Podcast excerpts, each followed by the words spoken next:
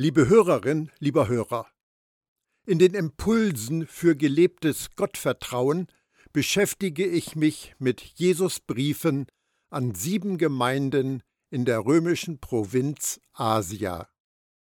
Zu der Zeit, als diese Briefe geschrieben wurden, herrschte Domitian als Cäsar im römischen Reich. Er ließ sich als Gott und Vater verehren. Das war ein ernsthaftes Problem für die Christen, die sich, ehe sie sich versahen, vor römischen Gerichten wiederfanden.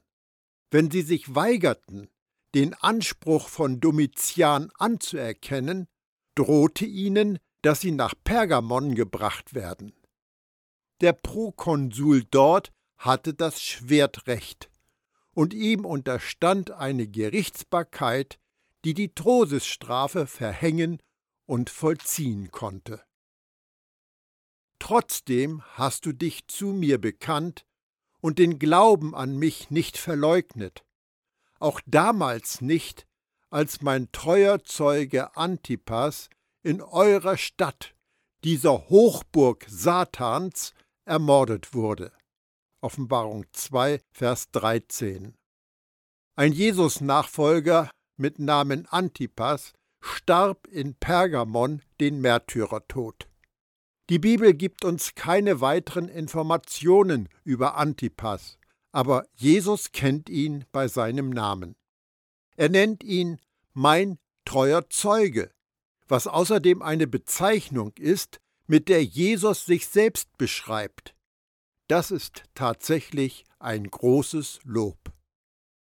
Nach den Überlieferungen in der orthodoxen Kirche war Antipas von Johannes als Gemeindeleiter in Pergamon eingesetzt worden. Durch seine Verkündigung des Evangeliums der Gnade überzeugte Antipas viele, so dass sie mit der Anbetung der Götzen aufgehört haben. Die Götzenpriester attackierten Antipas weil er die Leute davon abbrachte, die alten Götter zu verehren. Sie forderten ihn auf, mit der Verkündigung von Jesus aufzuhören und mit ihnen zusammen den Götzen Opfer zu bringen. Aber Antipas blieb standhaft bei seinem Glauben und bekundete, dass er auf keinen Fall wieder Dämonen dienen will, die doch von ihm, dem bloßen Sterblichen, geflohen sind.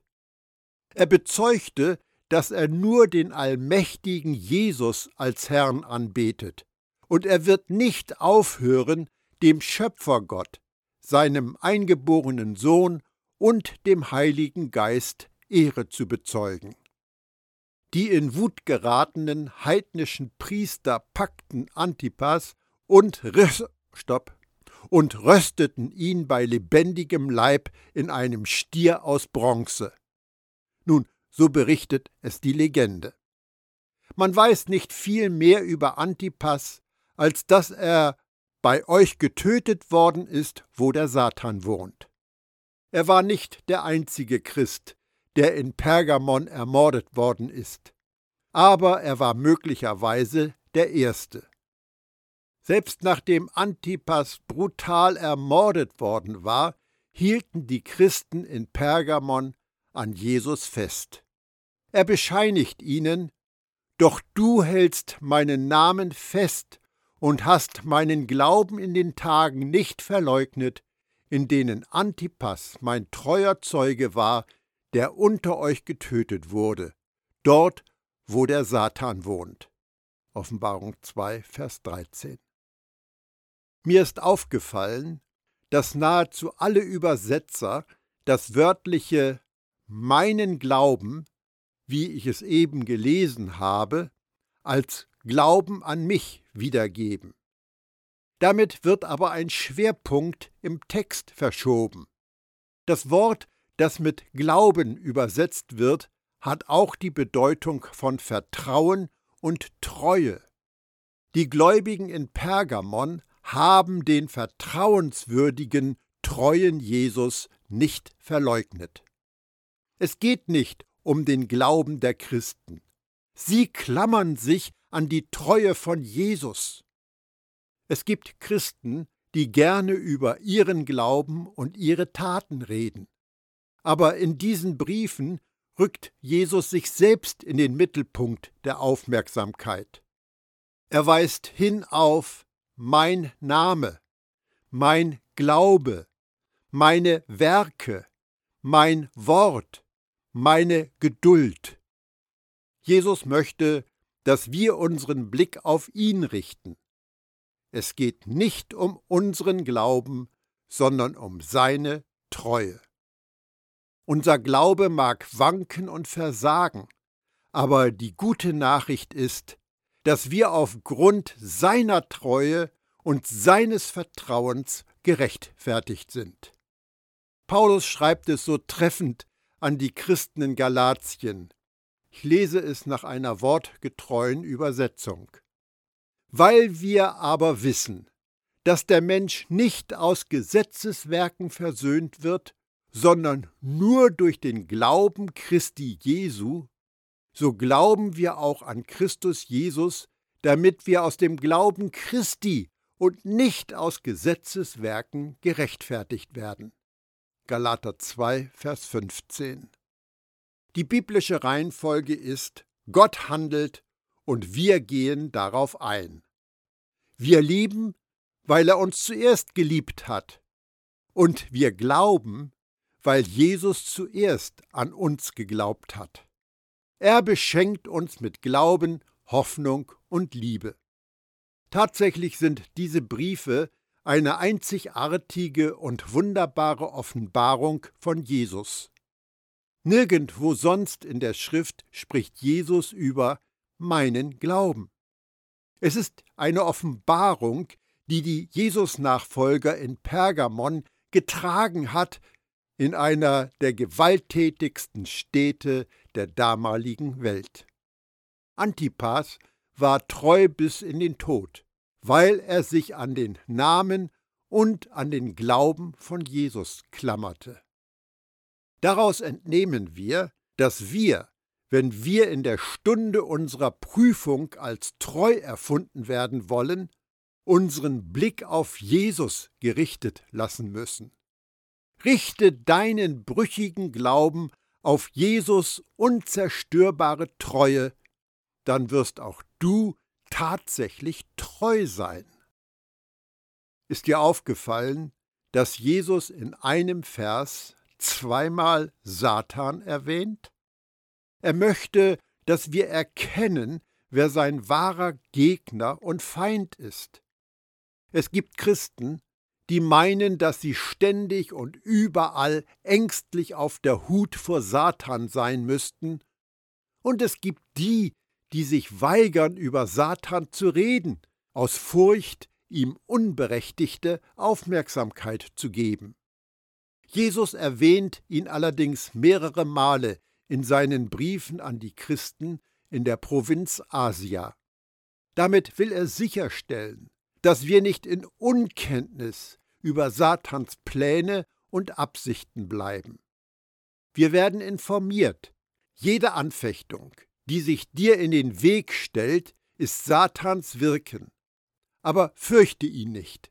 Ich bin der mit dem scharfen, zweischneidigen Schwert. Die Erwähnung von Antipas zeigt, dass die Heiligen in Pergamon wegen ihres Glaubens an Jesus verfolgt wurden. Wer verursachte diese Verfolgungen? Wenn du Satan aus der Geschichte entfernst, könntest du Götzenanbeter oder den Kampf der Kulturen und Politik verantwortlich machen. Aber Jesus möchte, dass wir wissen, dass sein Feind einen Namen hat. Und der heißt nicht Cäsar oder Domitian oder Biliam oder Nikolaiten. Auch wenn solche Leute Werkzeug des Bösen sein mögen, der Kopf dahinter ist Satan. In Smyrna, so sagte Jesus, ist es der Teufel, der die Heiligen ins Gefängnis bringt. In gleicher Weise kann die Verfolgung in Pergamon auf Satan zurückgeführt werden. Es ist gut, wenn wir das im Gedächtnis behalten, wenn wir weiterlesen. Doch einen Vorwurf kann ich dir nicht ersparen. Du duldest in deiner Mitte Anhänger der Lehre Biljams. Biljam hatte Balak den Rat gegeben, die Israeliten zum Essen von Opferfleisch, das den Götzen geweiht war, und zu sexueller Zügellosigkeit zu verführen und sie dadurch zu Fall zu bringen. Offenbarung 2, Vers 14. Trägt Jesus uns unsere Sünden nach, um sie uns bei passender Gelegenheit vorzuwerfen? Auf keinen Fall. Unser Vater im Himmel sitzt nicht auf der Lauer, um jedes Mal, wenn uns ein Fehler unterläuft, einen Strich neben unseren Namen zu machen. Liebe, so sagt es Paulus, wird nicht bitter und rechnet auch das Böse nicht an. Aber Liebe schweigt auch nicht, wenn wir uns in Gefahr begeben. Wenn Jesus sagt, einen Vorwurf kann ich dir nicht ersparen, dann meint er, da gibt es etwas, über das wir reden müssen. Es geschieht aus Liebe, es ist keine Verurteilung. Weil ich dich liebe, müssen wir diese Sache ansprechen, bevor du dir selbst schadest. Jesus weist auf die Lehre Biljams hin. Der sagte im Wesentlichen, es ist für ein Gotteskind nichts Schlimmes, an heidnischen Opferfesten und Sexorgien teilzunehmen. Der falsche Prophet Biljam wurde von Balak, dem König von Moab, angeheuert, damit er einen Fluch über die herannahenden Israeliten verhängt. Gott hatte ihm gesagt, er solle das nicht tun. Aber bei Biljam flackerten die Schekelzeichen in den Augen. Biljam konnte den Fluch nicht aussprechen, auch nicht nach mehrmaligen Versuchen.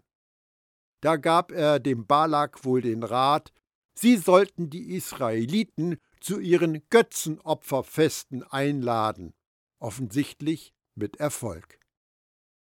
Als Israel sich in Schittim aufhielt, begann das Volk sich sexuell mit moabitischen Frauen einzulassen. Diese luden die Israeliten zu den Opferfesten ihres Gottes ein. Sie kamen und aßen mit ihnen und warfen sich vor ihrem Gott nieder. So verbündete sich Israel mit dem Baal Peor. Da flammte Jahwes Zorn gegen sein Volk auf. 4. Mose 25, die Verse 1 bis 3. Wegen seiner Hinterhältigkeit wurde der Name Bileam zum Ausdruck für Gier und Irreführung. Petrus schrieb an die Leser seiner Briefe, wie Biljam haben sie den geraden Weg verlassen. Ja, sie sind dem Sohn Beors gefolgt, der das Geld liebte, das er für seine böse Tat bekommen sollte. 2. Petrus 2, Vers 15. Biljam war so auf das Geld versessen, dass es ihn nicht kümmerte, als Gott ihm einen Engel in den Weg stellte. Geld war Biljams Gott. Offensichtlich ging es den Christen in Pergamon ähnlich. Sie nahmen an heidnischen Opferfesten teil oder opferten dem Cäsar, weil es gut für ihr Geschäft war. Nochmal Petrus. Ihre Augen suchen ständig nach einer Möglichkeit zum Ehebruch. Sie können nicht anders, als gegen Gottes Willen zu handeln. Sie locken Menschen an, deren Innerstes noch nicht gefestigt ist. Ihr Herz ist daran gewöhnt, sich ganz auf die Anhäufung von Besitz zu konzentrieren. So ziehen sie den Fluch auf sich selbst. 2. Petrus 2, Vers 14. Sie waren Spezialisten in Gier und sie folgten Biljam anstatt Jesus. Die die Lehre des Biljams verbreiteten, waren Irrlehrer, die Gottes Gemeinde in Gefahr brachten. Sie haben sich nicht Biliamiten genannt, denn damit hätten sie sich verraten. In der Zeit der frühen Kirche nannten sie sich Nikolaiten. Auch bei dir gibt es Leute wie Biljam. Es sind die Anhänger der Lehre der Nikolaiten. Offenbarung 2, Vers 15. Wer waren die Nikolaiten? Wikipedia sagt dazu, der Begriff Nikolaiten bezeichnete ursprünglich die Anhänger einer als heretisch beurteilten Gruppierung des frühen Christentums, die im Ruf stand, sexuelle Freizügigkeit zu fördern und die Teilnahme an Götzenopfern und am Kaiserkult zu dulden. Es waren Wölfe im Schafspelz, die lehrten, dass Gnade ein Freibrief für Sünde ist. Das waren keine verwirrten Gläubige, es waren Wüstlinge, die die Gemeinden unterwanderten und zerstörerische Irrlehren einführten. Auch dafür findet Petrus die passenden Worte. Sie versprechen ihnen Freiheit und sind doch selbst Sklaven ihrer moralischen Verkommenheit. 2. Petrus 2, Vers 19. Falsche Lehrer und falsche Apostel mögen als religiöse Sündenböcke dienen, aber sie sind Satans Mittel zum Zweck, um die Gemeinde von innen her anzugreifen. Schon Paulus hatte Jahrzehnte früher vor ihnen gewarnt. Denn Leute dieses Schlages sind falsche Apostel, hinterhältige Gesellen, die sich als Apostel Christi tarnen. Doch das ist kein Wunder, tarnt sich ja der Satan selbst als Engel des Lichts. Es ist also nichts Besonderes, wenn auch seine Diener sich tarnen als wären sie Diener der Gerechtigkeit.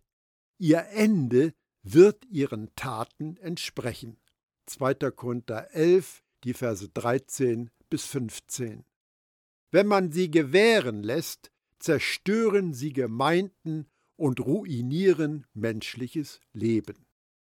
Als Johannes sagte, achtet also genau auf euch selbst, damit ihr das nicht verliert, was wir erarbeitet haben, dann werdet ihr die volle Belohnung erhalten, 2. Johannes 1, Vers 8, bezog er sich auf diese aalglatt Redenden, die die Leute weg von Jesus an sich reißen. Judas, der Bruder von Jakobus, äußerte eine ähnliche Warnung. Denn es haben sich einige Leute eingeschlichen, die schon seit langem für das Gericht vorgemerkt sind. Gottlose, die unseres Gottes Gnade mit einem zügellosen Leben vertauschen und die Jesus Christus, unseren einzigen Herrscher und Herrn, verleugnen. Judas 4.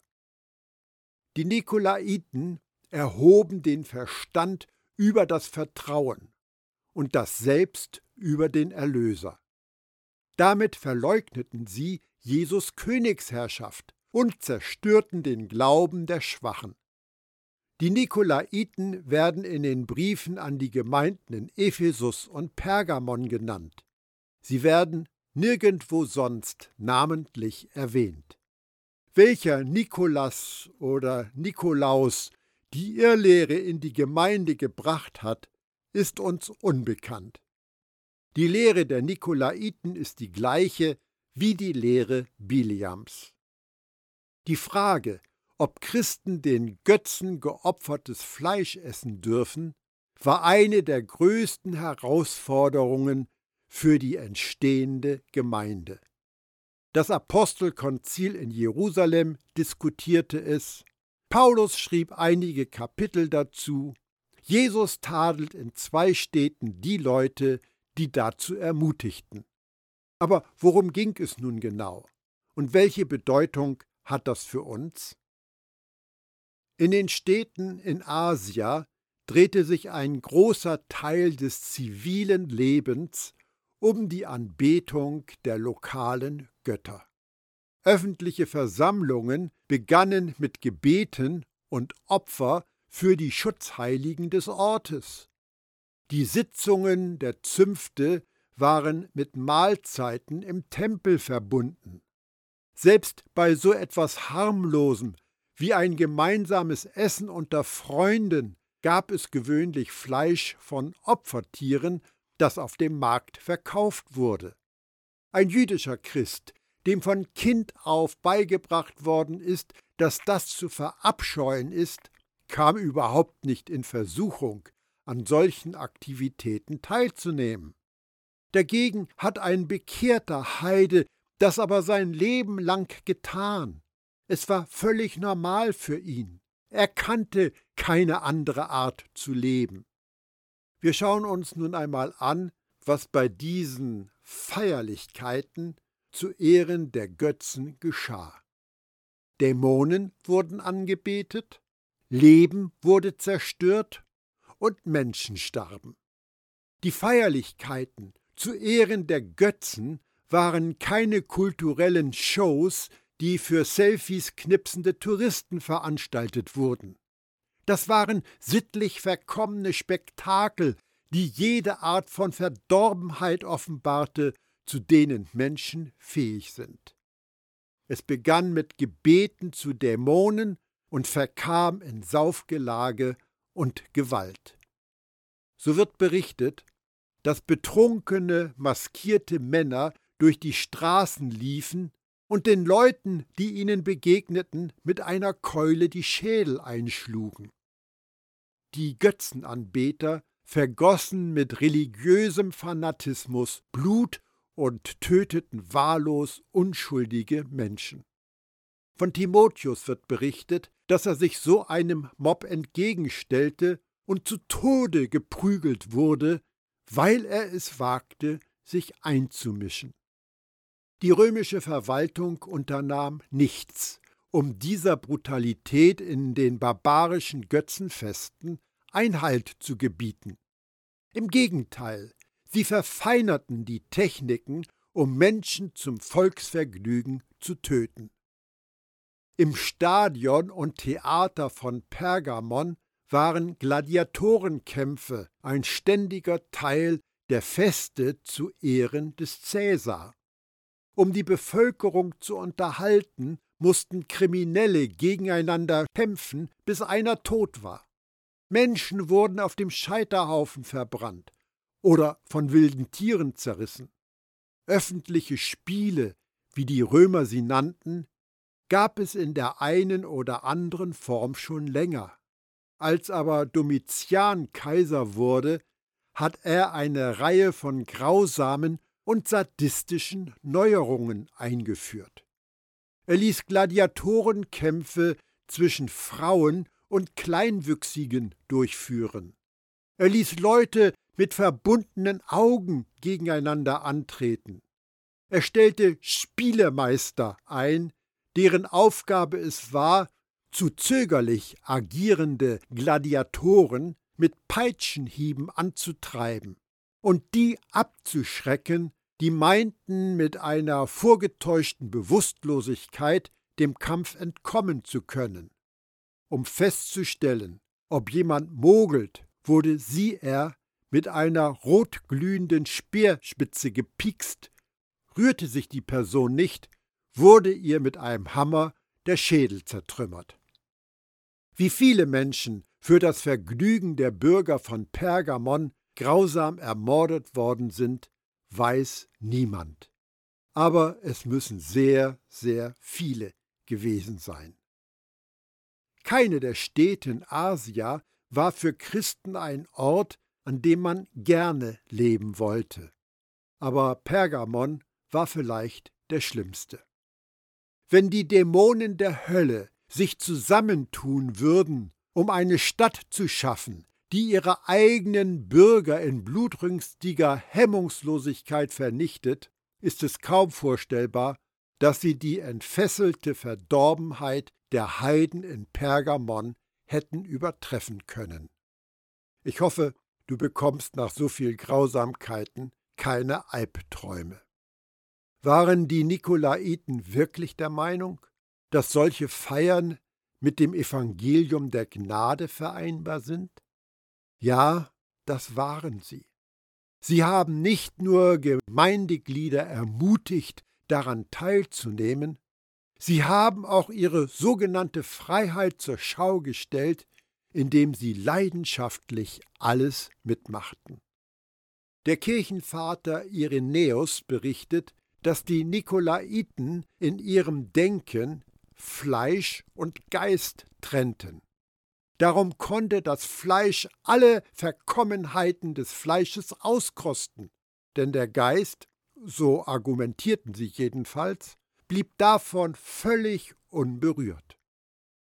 Da kommt natürlich die Frage auf, warum sollte ein Christ an solchen teuflischen Veranstaltungen teilnehmen?